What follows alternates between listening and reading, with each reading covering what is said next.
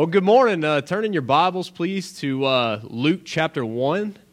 And uh, if you're if you're visiting with us this morning, this is our this is our second Sunday of of Advent, which is pretty much like my favorite time of the year. This is my my favorite thing. It's like a really really special thing that we do. Uh, it's for Community Church that we look forward to every year. And Advent, it literally means this this arrival or this appearance.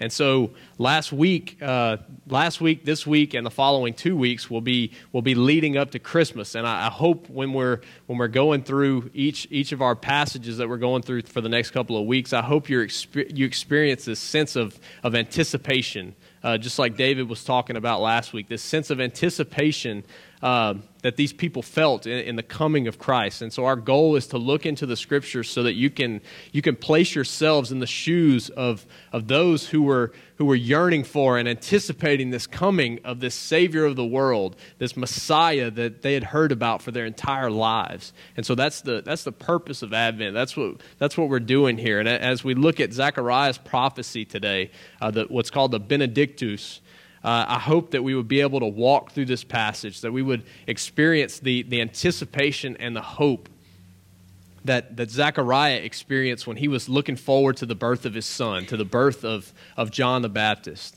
And so and then after that, out of pure joy, uh, the pure joy that pours out of him after his son John the Baptist is born, as he waits in anticipation for the birth of Jesus Christ. And so that's what we're going to see today.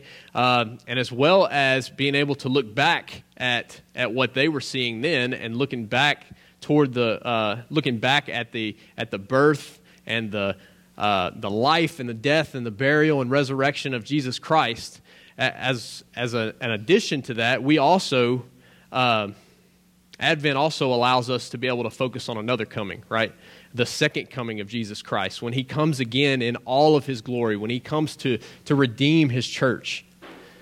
And as David read in Revelation 21 uh, last week, for those who, who believe, who have life in Christ's name, like he has promised to make all things new. He has promised to bring all things to himself, and to make all things new. The promise that, that God will dwell with his people forever, that he's going to wipe away every tear from his people's eyes, when no mourning or crying or pain will exist any longer. And when we're able to do what we were made to do for all eternity, to worship him, to be able to cherish him as our treasure forever and ever. That's what our purpose is. That's what the Advent season is about to look back at the, at the coming of Christ and all of the implications of that, but also to be able to look forward uh, to, to his second coming, to the second Advent. And so God has been pointing his people toward this promise, this, this coming of Jesus, the Savior, since the beginning of the Old Testament, right? And uh, I think David did a really good job last week of pointing us toward each of these passages. And so I encourage you to go back and to look and, uh, and, and, to listen to the sermon from last week to see some of the, the promises that God has been making. Like David walked through all of those, like the promises God has been making since the beginning of time to his people Israel. And also, uh, for us that are not a part of, of, of the nation of Israel also. Uh, and so I encourage you to go back and look at that, uh, but we're going to walk through it just kind of quickly today. If you, I mean, if you look back through the Old Testament, like you continuously this you continuously see this, this promise of redemption, right? This promise of that God would redeem his people. You see, right after Adam and Eve have sinned against God in the garden, God promises the redemption of his people through this, this conflict where the mother's offspring, or Jesus, is going to bruise the heel, uh, is going to bruise his heel while crushing the serpent, Satan's head, right? And so, this promise that God is going to redeem his people from the bonds of sin and from the bonds of Satan that, that started in the Garden of Eden. And then also moving forward, we see the promise that God made to Abraham. Uh, that promise he made in Genesis chapter 22, uh, which we're going to walk through in a few minutes, when Abraham is about to sacrifice his son, and God provides him the sacrifice of a ram and, and spares his son from being killed. And then, he, and then God, after this, makes Abraham a promise because of his faithfulness that the nations of the earth are going to be blessed from his offspring, from his lineage. And then in Isaiah 9, God speaks through his prophet Isaiah uh, of one that will come from the lineage of David, that one that's going to come from, from David's uh, line, who's going to hold the government on his shoulders, right? Uh, one who's going to be called Wonderful Counselor, Mighty God, Everlasting Father, Prince of Peace. one whose righteous reign and whose peace is going to continue to increase forever. It's going to continue to move forever. And one who's going to rule with perfect righteousness and justice forever. And then in the last book of the Old Testament, in Malachi, the promise of, of redemption comes. Like, even though the Israelites are under this really oppressive rule of the Persian Empire at that time, like they are, they are being oppressed in every way, Malachi prophesies and says, The Sun of Righteousness is going to rise. And he's going to rise with healing, and, and it, the sun is going to rise with healing in its wings. And Elijah the prophet, or someone that's, that's in the spirit and power of Elijah the prophet, like we're going to see today, uh, John the Baptist, will be sent to prepare the way for the coming son. So they, the people of Israel, they hear all of this throughout generation to generation to generation. And then after this prophecy, after this prophecy in Malachi, God is completely silent for four centuries. Four centuries, 400 years. And so when we pick up today, we're going to see this, this entirely new scene, right? This, this new thing that's going on. Israel has now been, been taken over by the Romans, who were a dominant world power at this time that's taken over much of the known world, uh, including Israel at that time. And they're going to see Herod the Great, who is this evil and oppressive ruler, uh, ruling over them at this time. So put yourselves in, try to put yourselves in the shoes uh, of these people. Like after after hearing and knowing all of the promises that were passed down from generation to generation to generation about this Savior that's coming, hearing about this, this Savior who's going to redeem his people and who's going to restore the nation of Israel to its, to its previous glory. The only thing that these people have experienced in their entire lifetime is being ruled by, by people who did not worship God and who were not concerned for the people of Israel and who treated them very harshly. So think about that. Think about the promises that they've received versus what they're actually seeing in their normal lives. This has got to feel this has got to feel terrible, but then something happens, right? And we see in Luke chapter 1 verse 5 it says in the days of Herod, king of Judea, there was a priest named Zechariah of the division of Abijah. And he had a wife from the daughters of Aaron, and her name was Elizabeth. And they were both righteous before God, walking blamelessly in all the commandments and the statutes of the Lord. But they had no child because Elizabeth was barren, and both were advanced in age.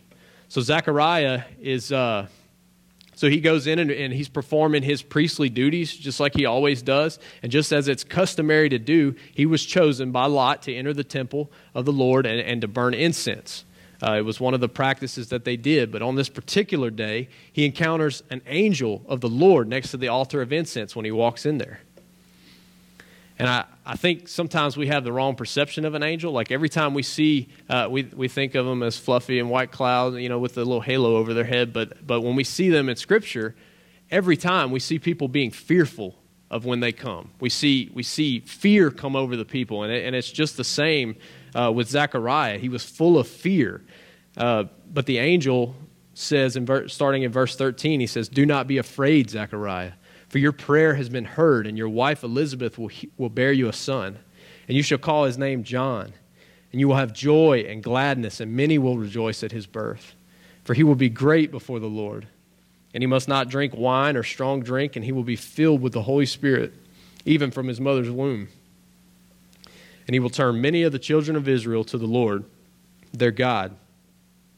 And he will go before him in the spirit and power of Elijah to turn the hearts of the fathers to the children, and the disobedient to the wisdom of the just, to make ready for the Lord a people prepared. That's amazing, right? To be able to hear that from, from the angel directly. But John, but Zechariah is like, he's like, man, I just can't believe this. Like, look, I see what you're saying, but we're too old to have children. Like, we're, we're way too old to have children. I don't know if you've I don't know if you've seen us, but we're, we're way too old to have children. And the angel responds and, and reveals himself immediately. He says, I am Gabriel.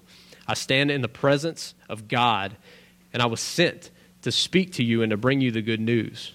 And behold, you will be silent and unable to speak until the day that these things take place, because you did not believe my words, which will be fulfilled in their time. And so then, just as the angel had said, Elizabeth goes and, and conceives a child. And until the time that he was born, Zechariah was, was unable to speak. Actually, until the eighth day when he, when he was being circumcised, which we'll see in a minute, Zechariah was unable to speak. And so some would say he was also deaf because the people had to make signs to him. The people had to, had to say, hey, wh- what do you want the kid's name to be called? And he has to write it out, but they, they have to make signs to him. So a lot of, a lot of people would say that, that he was also deaf at the same time as not being able to speak. And so just think about this. Think about the silence and the solitude that someone experiences when they know what it feels like to hear themselves, to hear others talk, to see what's going on in the temple on a daily basis, and to hear all the all the noise that's going on there, to hear uh, you know something you know something that would be going on in a normal household, and then all of a sudden one day that's completely cut off, like you are you are in complete and total silence. Think about what that what that feels like. That's got to be like an eerie feeling. Like Heather says, if I, you know, if I had to do that for like one day, I would probably explode. And I don't understand where she gets that from. It's not like I really like to talk or anything. I mean, y'all know me better. You know, it's not like I really like to talk that much. But she says if I if I would have to go through something like this for a day, that I, I couldn't make it. So if a million dollars was offered to me to not talk for a day, that it, it wouldn't work. She's probably right. So. Uh, So during this time, the, the angel Gabriel uh, visits Mary, and, and, he, and he tells her that she's going to bear a son, and that she's going to call him Jesus, and that Jesus will be the fulfillment of all of the prophecy that's spoken to Israel. And so the angel tells her about, about Elizabeth being pregnant also right? And so Mary goes to, to visit Elizabeth. And, and when she enters the baby, and when she enters and, the baby in Elizabeth's womb hears Mary's voice, John, John the Baptist, when he hears Mary's voice, the baby leaps in her womb. And so Elizabeth immediately was filled with the Holy Spirit. And as Elizabeth is, is telling Mary about all this stuff that had gone on, Mary starts to sing this song of praise, which is what David went through last week, the Magnificat uh, that David walked, you know, he walked us through that uh, last week.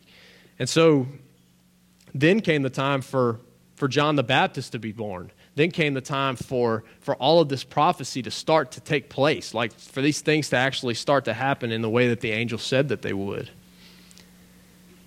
And so in verse 57, we pick up there, uh, Luke chapter 1, verse 57. It says, So now the time came for Elizabeth to give birth, and she bore a son. And her neighbors and relatives heard that the Lord had shown great mercy to her, and they rejoiced with her. And on the eighth day they came to circumcise the child. And they would have called him Zechariah after his father, but his mother answered, No, he shall be called John. And they said to her, None of your relatives is called by the name. And they made signs to his father, inquiring what he wanted him to be called and he asked for a writing tablet, and he wrote, His name is John. And they all wondered. And immediately his mouth, his mouth was open and his tongue loosed, and he spoke, blessing God. And fear came on all the neighbors. And all these things were talked about through all the hill country of Judea. And all who heard them laid up, laid up in their hearts, laid them up in their hearts, saying, What then will this child be? For the hand of the Lord was with him. So, Zechariah, he's had nine months or more of silence to honestly, if we're thinking about it, to probably be a little frustrated with himself. Like, man, I should have trusted that angel. Like, why didn't I trust the angel? But also, he's probably had this time to think very clearly about all of the promises, to recall the promises that the Lord was fulfilling through, through his son, and then also would be fulfilling through Jesus Christ. And it all just kind of comes out all at once in this, in this prophetic song of praise that he's going to sing. And so, uh, starting in verse 68 is where, is where he starts to bless the Lord. He, said, he says, Blessed be the Lord God of Israel, for he has visited and redeemed his people, and he has raised up a horn of salvation for us in the house of his servant David, as he spoke by the mouth of his holy prophets from of old, that we should be saved from our enemies and from the hands of all who hate us, to show the mercy promised to our fathers and to remember his holy covenant the oath that he swore to our father Abraham, to grant us that we, being delivered from the hand of our enemies, might serve him with fear, in holiness, and in righteousness before him all our days. And you, child, speaking to John the Baptist, will be called the prophet of the Most High, For you will go before the Lord to prepare his ways, to give knowledge of salvation to his people and the forgiveness of their sins, because of the tender mercy of our God, whereby the sunrise shall visit us from on high, to give light to those who sit in darkness and in the shadow of death, to guide our feet into the way of peace. Let's pray. Father, we, uh, we thank you for your word this morning. We thank you for redemption that has come on our behalf. Redemption that is greater than any political or physical redemption that could ever happen. Lord, you were working things out through Jesus Christ to accomplish a greater goal to defeat sin, to defeat death once and for all. Father, uh, we pray that this morning as we as we walk through your word and as we as we study your scriptures that that you would be made glorified in this Christmas season. Lord, that our, our dependence upon you would, would grow and that we would we would be able to see how much we we need the gospel and how much we need Jesus Christ every day. Father, I pray that our hope would be placed in you, and just as the people of Israel say, that we would pursue righteousness based on who you are, based on who what you've done on our behalf, that, that in turn that we would that we would be holy as you are holy, Father. We pray that as, as we walk through through this passage this morning that, that you would point us to that. God, that we would see the deliverance that you've promised your people Israel, and that we would see the, the redemption that comes through Jesus Christ, through, the, through his blood, through his death and his burial and his resurrection, Father. We thank you so much for, for who you are, for Jesus Christ, and for what he's done. We love you in Jesus' name. Amen. So, uh, so let's jump into this. Uh, it's uh, Zechariah's prophetic song of praise, and it's addressed to two different recipients, right? Uh, even though he is likely standing over his son or, or, you know near his son at the time, just just as his son has been circumcised, his affections and his praise are not focused on his son. His affections and his praise, he is gonna he's gonna address his son John the Baptist, but only for two verses, and that's after he's praised the one who is actively working all these things out, and that's God. So that's, that's who he's directed towards. Zechariah says, Blessed be the Lord God of Israel. So it's important to know that, that Zechariah is, he's prophesying in this passage, right? And so this prophecy particularly looks like a song of praise to the Lord. Like that's, that's what he's doing here. So when he says, Blessed be the Lord, he's saying, Praise be to God. Praise be to God. Thank you, Lord, for what you're doing. This is his way of just expressing this extreme gratitude for what God's doing in his life. And so he says, Blessed be the Lord God of Israel, the Lord who cares for his people. The, the God of, of his people is, is how that could be translated. He says, blessed, blessed be the Lord, for he has visited and has redeemed his people. That's, that's where we're going to focus this morning. He has visited and he has redeemed his people. These are Zechariah's two focuses. And one of the first things that I notice when, uh, when studying Scripture is that these verbs, like these visit, has visited and redeemed, are in the past tense, right?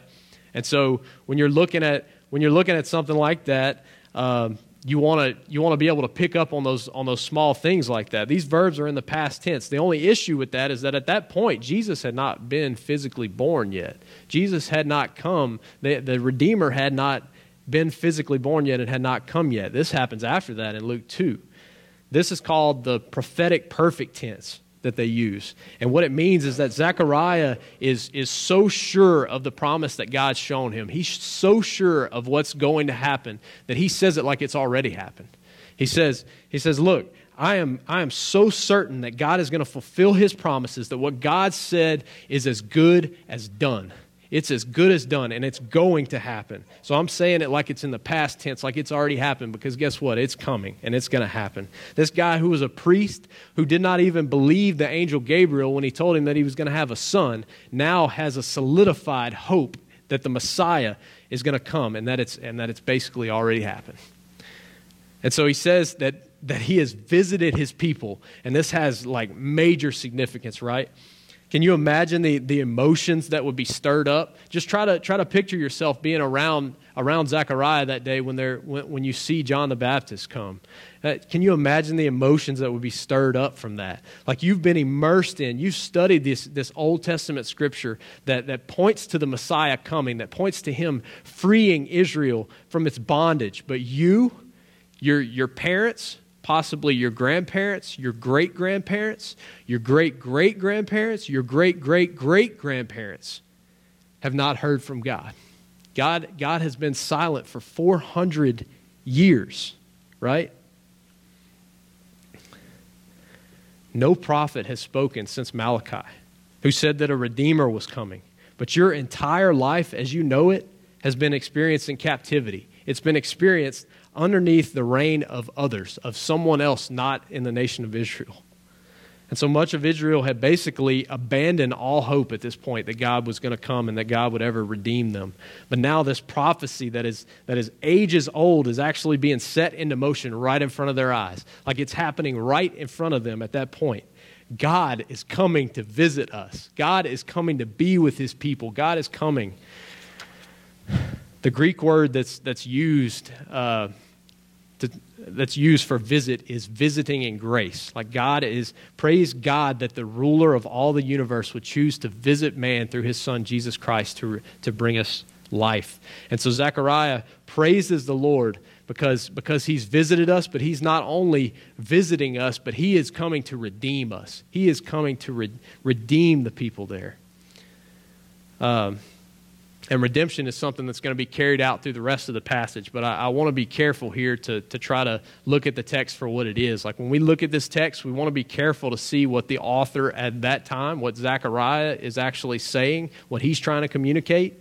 And based on what I read from the text, you may get something di- completely different. But based on what I read from the text, it seems pretty evident that Zechariah is, is not necessarily referring to everything that we think about when we think of redemption, right?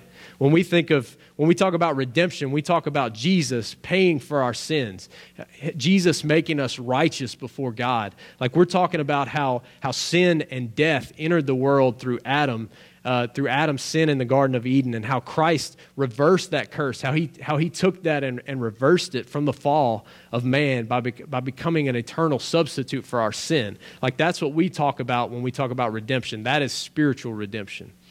But I, I don't think when Zechariah is referring to redemption here, I, don't, I don't think he's referring to that. I think it's likely that he's referring to the redemption of the nation of Israel.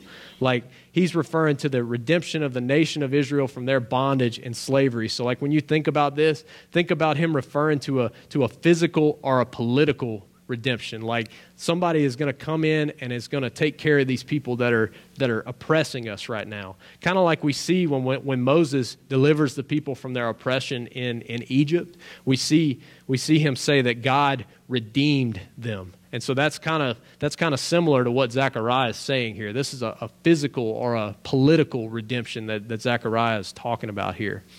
But at the same time, this is a prophetic text.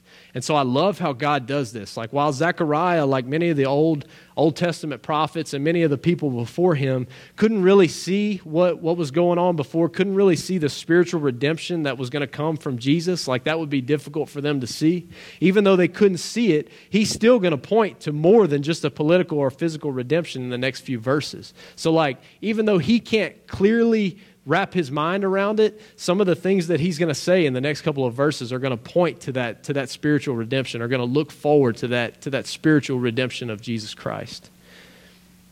And so, how is God going to redeem his people? Uh, verse 68, again, it says, Blessed be the Lord God of Israel, for he has visited and redeemed his people and has raised up a horn of salvation for us in the house of his servant David, as he spoke by the mouth of his holy prophets from of old that we should be saved from our enemies and from the hand of all who hate us, to show the mercy promised to our fathers and to remember his holy covenant, the oath that he swore to our father Abraham. This is an interesting way to look at Jesus, right? The horn of salvation, especially during, during this Christmas time, like when we're reminded of Jesus that he came as a meek and a, and a helpless child, a child that needed to be cared for and nourished just like any other child. Uh, that's kind of the picture that we see in, uh, in Christmas a lot is a child that, that came and, and needed to be cared for by others and everything. But Zechariah is going to point us back to the scripture that describes him as a horn of salvation. And so, what's a horn of salvation? It's, it's only referred to one time in the New Testament, right here in, in Luke, and then it's referred to twice in the Old Testament, but it's basically it's 2 Samuel 22 and then Psalm 18 again. It's it's David speaking and and it's the same psalm. It's the same verses it's the same things that David's saying in two different places in Scripture. And so in 2 Samuel 22, he says, The Lord, uh, actually, it's, it's, when, it's when Saul is trying to attack him and kill him. And, and David says, The Lord is my fortress. He says, He is my strength. He's keeping, he's keeping him from being able to attack me. So he says in, sec, in 2 Samuel chapter 22, uh, starting in verse 2, he said, The Lord is my rock and my fortress and my deliverer my God, my rock, in whom I take refuge, my shield and the horn of my salvation, my stronghold and my refuge, my Savior. You save me from violence. I call upon the Lord who is worthy to be praised, and I am saved from my enemies. So when Zechariah is referring to this horn of salvation, he's not talking about anything that, that resembles a musical instrument or anything like that. That's kind of what I thought he was talking about at first. It's not a musical instrument. He's referring to the horns of a bull ox, like, like think of this imagery like Zechariah is referring to Christ as this, this weapon of strength and power that God's going to send to defend the nation of Israel, to fight off its enemies so that they can enjoy political freedom for the first time in a long time, so where they can experience peace. That's what, that's what Zechariah is trying to see here. And then he says the ox was the, was the most powerful thing. The ox was the most powerful thing that they could think of to compare that to. Think about it they didn't have tanks. They didn't have any type of industrial machinery or anything like that. The ox was, was the most powerful thing that was in their, in their area. And those, the horns on that ox would, would really tear you up. And so it, it's, what, it's what they, you know, the ox was what they used to plow for cultivating agricultural fields. And it, and it served many other purposes just because of its brute strength. And these ox, uh, these horns served as a way as an ox's way of defending himself but then also i'm sure it's a pretty good weapon to get people to move out of the way if he wanted to uh, if he wanted to advance forward. And so uh, this is the way that that jesus was viewed. He was viewed as this horn of salvation that's coming to redeem his people and so, like I said previously, even though Zechariah, he, he may be referring to this physical and political redemption of Israel, his prophecy allows us to be able to see glimpses of this greater spiritual redemption that's going to come. This greater spiritual redemption that's going to come uh, through Jesus Christ. And so we can see it here. Uh, Zechariah says that God raised up a horn of salvation to save them from their enemies, to save them from their enemies for two reasons. Two reasons. Number one, to show the mercy that, that was promised to our fathers, right? He says, he says, I raised up a horn of, he's raised up a horn of salvation to show, to show the mercy that was promised to our fathers.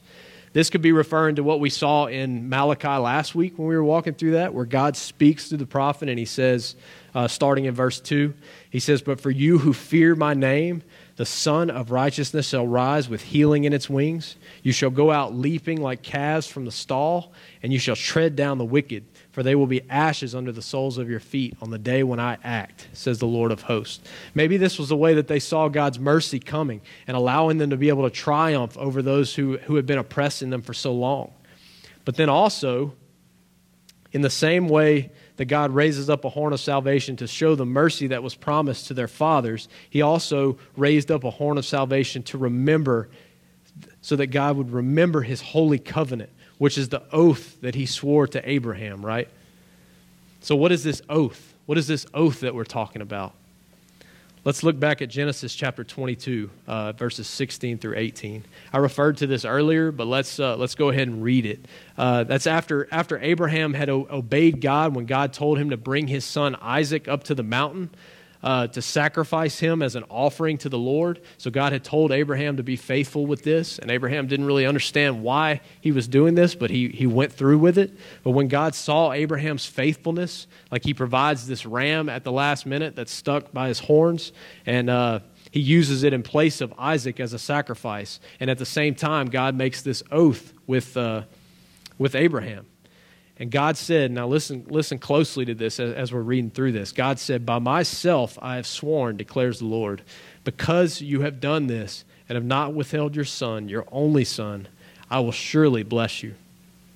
And I will surely multiply your offspring as the stars of heavens and as the sand that is on the seashore. And your offspring shall possess the gate of his enemies. And in your offspring shall all the nations of the earth be blessed because you have obeyed my voice. Did you catch that? Like, did you catch that when we were reading it? In Abraham's offspring, one that would come from him, one that, one that, one of his offspring, one that would come from him, Jesus Christ. In him, all of the nations, not just the nation of Israel, but all of the nations will be blessed. Zechariah saw political redemption, which will come at Christ's second coming right? We know that, that, uh, that everything will be made new then, and that there will be no more oppression, and there will be, there will be peace, and Christ's peace will continue out. But we know that that's coming in Christ's second coming, and that hasn't happened yet. They saw the Messiah coming in power and in might. But little did they know, little did these people know, that Jesus would not need to use the physical or the political force. He would not need to use, to, to use his physical or political force on this earth to accomplish his purposes. He wouldn't need that. Jesus would be fighting on a much deeper level than they could ever imagine. Jesus would accomplish something that, that the most powerful men on this earth, the most powerful people on this earth could never accomplish. He would defeat sin and death through his death on the cross. He would defeat that and he would bring us back into right relationship with God. We're going to see Zechariah refer to this spiritual redemption of Jesus again when he directs his attention to John the Baptist in a few minutes. But it's so great to see that God cares, that, that we see even way back in Genesis that God cares for the nations. God cares for us that are outside of the people of Israel. So cool to see that in this passage today. But Zechariah, he, he also understands that that salvation or redemption is not coming just so that Israel can sit back passively, right? Let's look at the next. Uh, let's look at the next verse, verse seventy-four.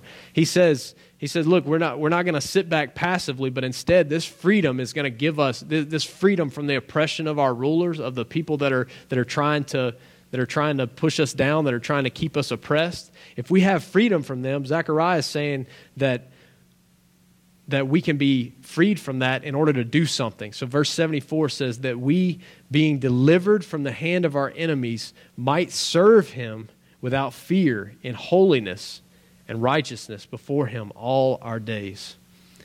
So, Zechariah is a priest, and, I, and I'm sure he's longing for the day when this religious and this, this spiritual freedom of the people are not held in check by a governing authority that, that won't allow them to be able to do that anymore, that has no interest in worshiping God. Zechariah wants his people to be able to worship God. And so this should be this should be the same for us, right? Like when we're thinking about the Christmas season, like I've been thinking about this during my preparation time, and this is kind of a a simple but but profound implication that we can draw from like this is something that we can that we can think about when we're reading the text this week like when we think back and when we marvel about the the coming of Jesus Christ this Christmas, I pray that we can clearly see that the love that God has for us by sending his son to become man, like to ultimately suffer and die so that we might know him. I, pray that we can see that very clearly. Uh, that's the joy of Christmas, right? Like, that's the joy of what we're doing. That's why we're here. But also, I pray and I hope that in response to this, that we're reminded, especially in this Christmas season, especially at this time of the year, that we've been set free from the bondage of sin and death so that we can serve God and so that we can love others. Like that's that's the purpose. Just as these people have said, look, we want to be set free from this bondage, from these people that are oppressing us, so that we can be holy as God is holy. I pray that we would do the same thing. Uh, in 1 Peter chapter one, uh, starting in verse 13, uh, Peter has has sent this letter to the, to the Christians who were exiled to different places at that time, right? And so uh, he reminds them first about the salvation that they have through Jesus Christ, about the salvation that's come to them uh, through Jesus Christ. And, and in response to this, he says, Look, because of that, therefore, preparing your minds for action and being sober minded, set your hope fully on the grace that will be brought to you at the revelation of Jesus Christ. As obedient children, do not be conformed to the, passage, the passions of your former ignorance. But as he who has called you is holy, you also be holy in all your conduct, since it is written, You shall be holy, for I am holy. So we're called to pursue holiness, right? We're called to pursue holiness because of what Christ has done for us. And we and in this season, like in this particular Christmas season, it seems particularly harder to be able to do that. Right? I, I know that like I don't know what that looks like for you in this Christmas season, but for me, it's, it, seems to be, it seems to be really difficult to continue to pursue holiness in the way that we do the rest of the year just because of the, the crazy busyness and the, the ridiculousness that Christmas, that, that all the other implications of Christmas sometimes brings. So, what does that look like for you in this Christmas season? Like for me, uh, it looks like carving out time during probably the busiest time of the year to be able to, to be intentional with the way that we communicate Christmas to our families. Like that's why, that's why we have this, uh, this Advent guide that we've given to you guys. Uh, that's, why, that's why we continuously want to pursue that because we want you to be able to, to to understand the gospel and to, to read the gospel for yourself, but then also to be able to communicate the gospel to your family in this, in this season and in this time of year. And so it's, it's really difficult to carve out time sometimes to be able to do that. Like this looks like just pursuing righteousness as, as we do as we go into, into this Christmas shopping season, that we're not just checking off lists and buying gifts for people, that, but that we're being intentional with the way that we, that we serve others, with the way that we love others during this time of year. I mean, this, this may look like taking an opportunity that you, that you may only have during Christmas to show those in, in your family that are hard to even be in the same room with, that you love them, that you care for them that you want to communicate the gospel to them as well as you can. I know for, for me, a lot of my family, I, I only get to see them at Christmas time, you know, and it's sad, but you know we're we're spread out, we're far off, and so when we when we can all come together for Christmas, this is a good opportunity to be able to communicate the gospel, to communicate what's going on. Maybe you're that family member. Maybe you're the guy that nobody wants to be around. Nobody wants to be in the same room as. Maybe, maybe you need to pursue some type of reconciliation with your family. Maybe there's, maybe there's this issue that's been, that's been going on with your family, and maybe, maybe that needs to be made right this Christmas. I pray that you would be able to pursue holiness and pursue righteousness in the way that you in the way that you communicate that to your family in the way that you that you come back into relationship with those people that you've been at ends with for maybe a year or longer. And this also, for me, I know specifically for me this time of year, it means being diligent in your study of God's Word. Like continuously looking at opportunities to be able to study the Word, even when things get crazy difficult to be able to do that. Staying up late at night, getting up early in the morning so that we can know Him. It takes sacrifice. It takes, it, it, it takes being very diligent about that to be able to do it. And especially during this time of year, that's, that's something that we see all the time. Maybe it opens up this need or this, this opportunity to care for, for those who are marginalized or to care for the poor. Um, you know, Chris, the Christmas season usually usually gives us more opportunities to be able to do that, and maybe maybe something particular has been revealed to you uh, that you want to pursue, to care for those who who Jesus cares for, to who Jesus loves, and who Jesus continues to pursue. So I don't know what that looks like specifically for you, but I hope that we would let our remembrance of the life and the servanthood of Jesus, that we would let that propel us to live our lives in a way that pursues holiness this Christmas season. Because God is holy, and He has called us to be holy in the same way that He is. And so, uh, getting back to the text, Zechariah, he's, he's addressed his praise toward God for the, for the promised Christ, for the, for the Christ that's going to be sent. And now he turns his attention toward his son, John, while he continues to praise God for what he's going to do through, through his son, John. And so he says in verse 76 He says, And you, child, speaking to John the Baptist, will be called prophet of the Most High. For you will go before the Lord to prepare his ways, to give knowledge of salvation to his people and the forgiveness of their sins, because of the tender mercy of our God, whereby the sunrise shall visit us from on high, to give light to those who sit in darkness and in the shadow of death, to guide our feet in the way of peace. Zechariah rejoices that John the Baptist has been given this role, this special role in human history, to be the prophet that's going to prepare the way for Jesus Christ, to be the one that's going to mark out the path that Jesus Christ is going to go on. And according to Luke chapter 3, we'll see John the Baptist, when the time is right, being called by the Holy Spirit out of the wilderness to proclaim a, Baptist, a, a baptism of repentance for the forgiveness of sins. And so that's what John, that's what John the Baptist's purpose is going to be. He's going to walk before Jesus Christ and he's going to prepare the way for him. And so Zechariah shifts his focus here completely. You know, we were talking about physical and political redemption, but Zechariah shifts his focus completely to spiritual redemption here. Whether he whether he knows it or not, I'm not sure, but he says he says that Jesus is going to bring spiritual redemption when he when he prophesies. Not only is God's redemption plan to restore the nation of Israel, but he looks upon all of us. Like he looks upon all of us, those of us in each nation or group of people around the world, with this tender mercy. He sent the one who is able to conquer our greatest fear, the greatest fear that, that anyone has in the history of man, and that's death apart from a right relationship with God. That is our greatest fear. And He has sent the one to be able to accomplish that to be able to take over that death and to be able to, to bring us toward life. And then we get a picture of, uh, of some similar imagery, probably taken from Malachi. Again, it, it, sounds similar to what was said in Malachi when Zechariah prophesies about the sunrise visiting them, about the sun, this, this light, this light that's going to illuminate those that are sitting in this darkness. This light that's going that's going to take over this darkness so that their paths can be directed toward a life that experiences peace. Like that's what we're going to see here. And so, a great way for, for Christians, for us to be able to reflect on this, this spiritual goodness that God is bringing through Jesus Christ, this, this redemption that's happening through Jesus Christ, a great way to be able to reflect on that is to be able to reflect on how much we truly need Him, on our desperate need for this Savior, this Savior, Jesus Christ, that was sent. Zechariah was in desperate need for God to come through in his situation. Like he had placed his hope fully on the fact that God would deliver on his promises because he knew that he had no ability to change his situation that he was in. He had no ability to, to take over the oppressive rule that was going on at their time and to, to redeem his people. Zechariah had absolutely no ability to do that. And that's a great picture in the same way of our dependence on Christ for everything, for everything that goes on.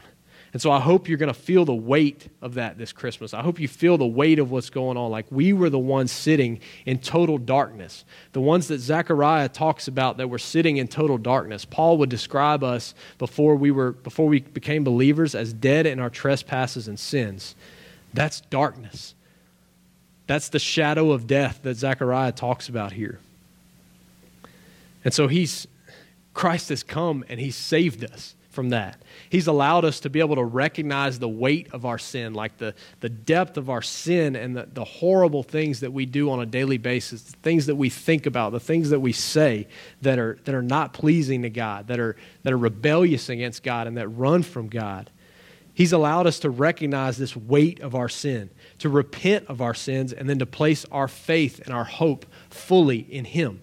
He's allowed us to do that. And not only is He the originator of our faith, not only is He the one that, that allows us to have this faith in the first place, but He is the one who holds all things together. He is the one who, who brings all things together on a daily basis. We don't have any part in that. We don't have any part in holding our world together. When you're when you're walking around outside, when you're when you're doing things in your daily life, Christ is sustaining that. Christ is holding everything together.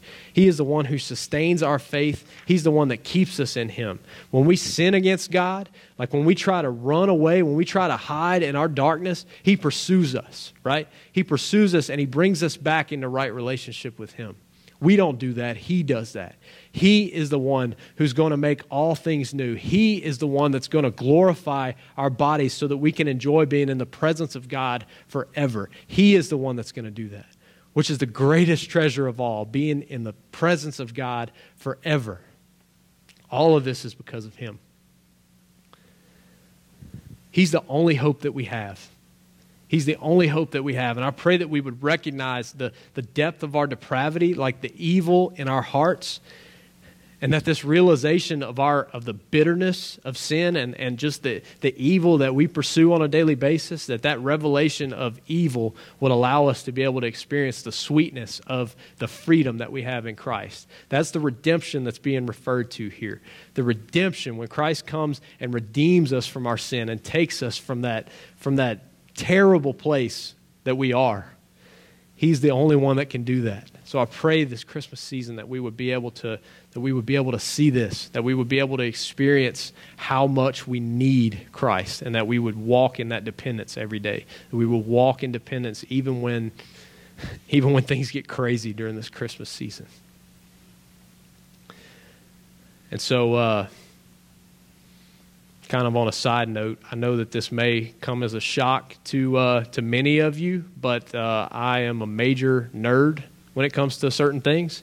And so uh, during the during the Christmas season, one of my favorite things to do is to listen to old, you know, to listen to Christmas hymns. So like seriously, I've been listening to Christmas music since October because I just love it. And I know, look, Jordan's shaking his head at me. People are people are condemning me up here. I don't. So, but anyway, I love, I just love listening to Christmas music. But I don't just want to listen. I want to like deeply analyze each song to the point where Heather's like, look, if we have to listen to this song one more time, I'm jumping out of this car.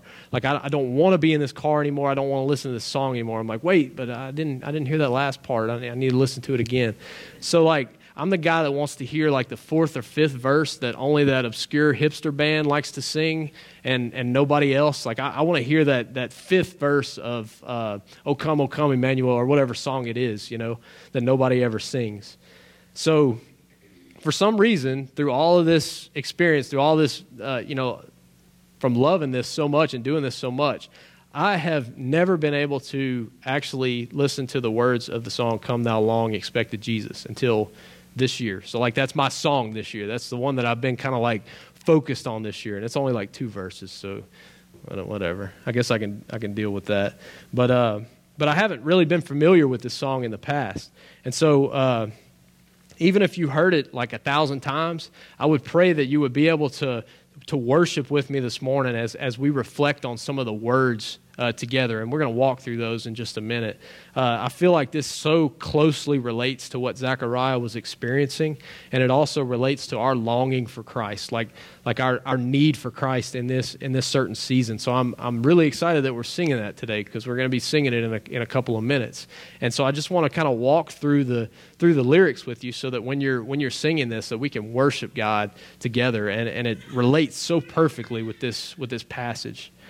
Um, Verse 1 says, says, Come, thou long expected Jesus, born to set thy people free. From our fears and sins, release us. Let us find our rest in thee. Israel's strength and consolation. That horn of salvation. Jesus is the horn of salvation. Israel's strength and, and consolation. Hope of all the earth, thou art dear desire of every nation, that promise that we see, that promise that we see in Genesis chapter 22, that he is the desire of every nation, that he's going to redeem every nation. Dear desire of every nation, joy of every longing heart. And then verse 2. This, this verse kind of it, it, it helps us to walk through it together and it helps us to be able to see our dependence on Jesus Christ. So I pray that we would that we would be able to say that as as we're going through this today. It says, "Born thy people to deliver, born a child and yet a king, born to reign in us forever. Now thy gracious kingdom bring. Thy kingdom come, thy will be done on earth as it is in heaven, Lord." I just I'm so thankful for this. And then it says, "By thine own eternal spirit Rule in all our hearts alone. By your Spirit, rule in us. By your Holy Spirit who has come for us, rule in us. And then by thine all sufficient merit, raise us to thy glorious throne. By your merit, by what you have done, by what Jesus Christ has accomplished on our behalf, would you raise us to your throne where we can live forever with God, where we can worship forever with Him. And so believers in this Christmas season, I pray that we could feel the weight of our sin, that we could like that we could lean on the grace that Christ continuously provides us, and that we would pursue holiness as we conform more and more and more to his likeness. And then if you're here and, and you've not trusted in Christ today, like if you would not con- consider yourself a, a believer in Jesus Christ, I pray that he would do as only he can do. We, I'm not standing up here saying that I can convince you one way or another. I, I'm saying that Christ that through the power of Christ is the only way that, that you can actually understand what's going on here, that you can receive Him. And so I pray that He would open your heart to the gospel in a way that you've never seen it before. I pray that you would see and that you would experience the love of Christ, that, that you would experience that love, that this would allow you to be able to turn from your sin, to be able to trust in the Savior, the Savior, the, the redemption of Israel, the redemption of all of His people. and my hope is that your eyes will be opened that your eyes will be opened to the greatest treasure of all in this Christmas season Jesus Christ. He has promised that He provides a light for those in darkness, He provides peace for those that are in strife, peace for those that are in turmoil.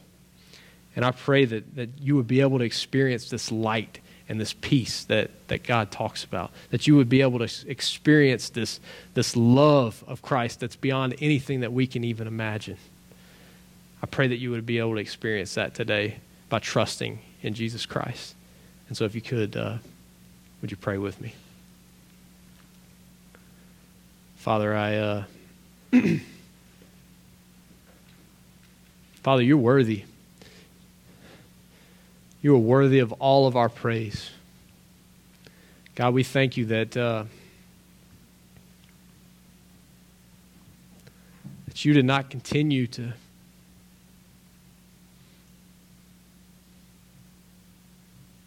God, that, that you sent your Son, Jesus Christ, that, that we did not continue in darkness, Father.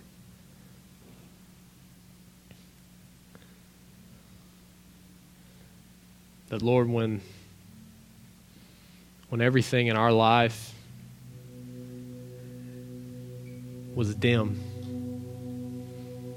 God, when our, when our hope was completely lost,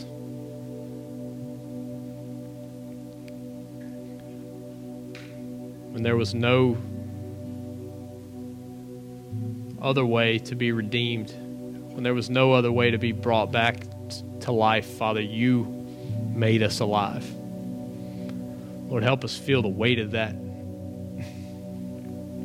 Help us to see our sin, to, to see it right in front of us this Christmas season, to see the ugliness of it, the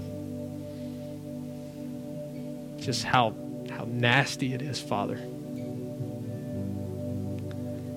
Help us to see how much it binds us and weighs us down. And Lord, through that, I pray that you would allow us to, to feel and to experience what Jesus Christ has done on our behalf. He has taken away that burden of sin. He has made a public spectacle of sin on the cross so that we don't have to live in it any longer.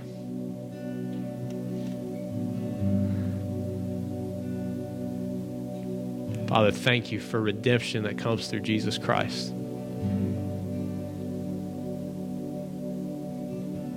Lord, I pray that in this Christmas season, as things get crazy, as things, as people are constantly running and doing and buying and experiencing, God,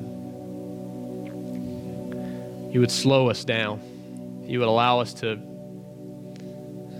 to experience that peace that comes through knowing Jesus Christ. That we would get a glimpse of that on this earth, Father. And that, Lord, through, through everything that we do through this Christmas season, that we would pursue holiness, that we would serve others, that we would care for the poor and for the marginalized.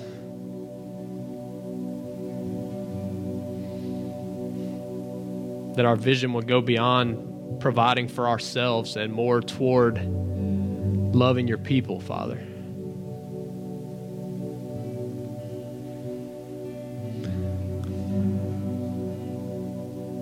God, thank you that you're continuing to point us toward this redemption that comes in Jesus Christ.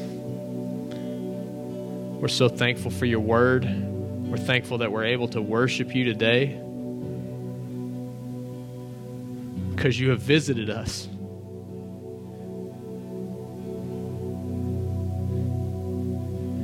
You've promised that your Holy Spirit lives within us. So you've visited us and you care for us deeply. Father, help us to rejoice in that this Christmas season. Lord, as we sing praises to you, help us to, to worship you because of who you are and because of what you've done for us. We love you. We thank you for your word. We thank you for being able to sing songs to you this morning, and we praise you. In Jesus' name, amen.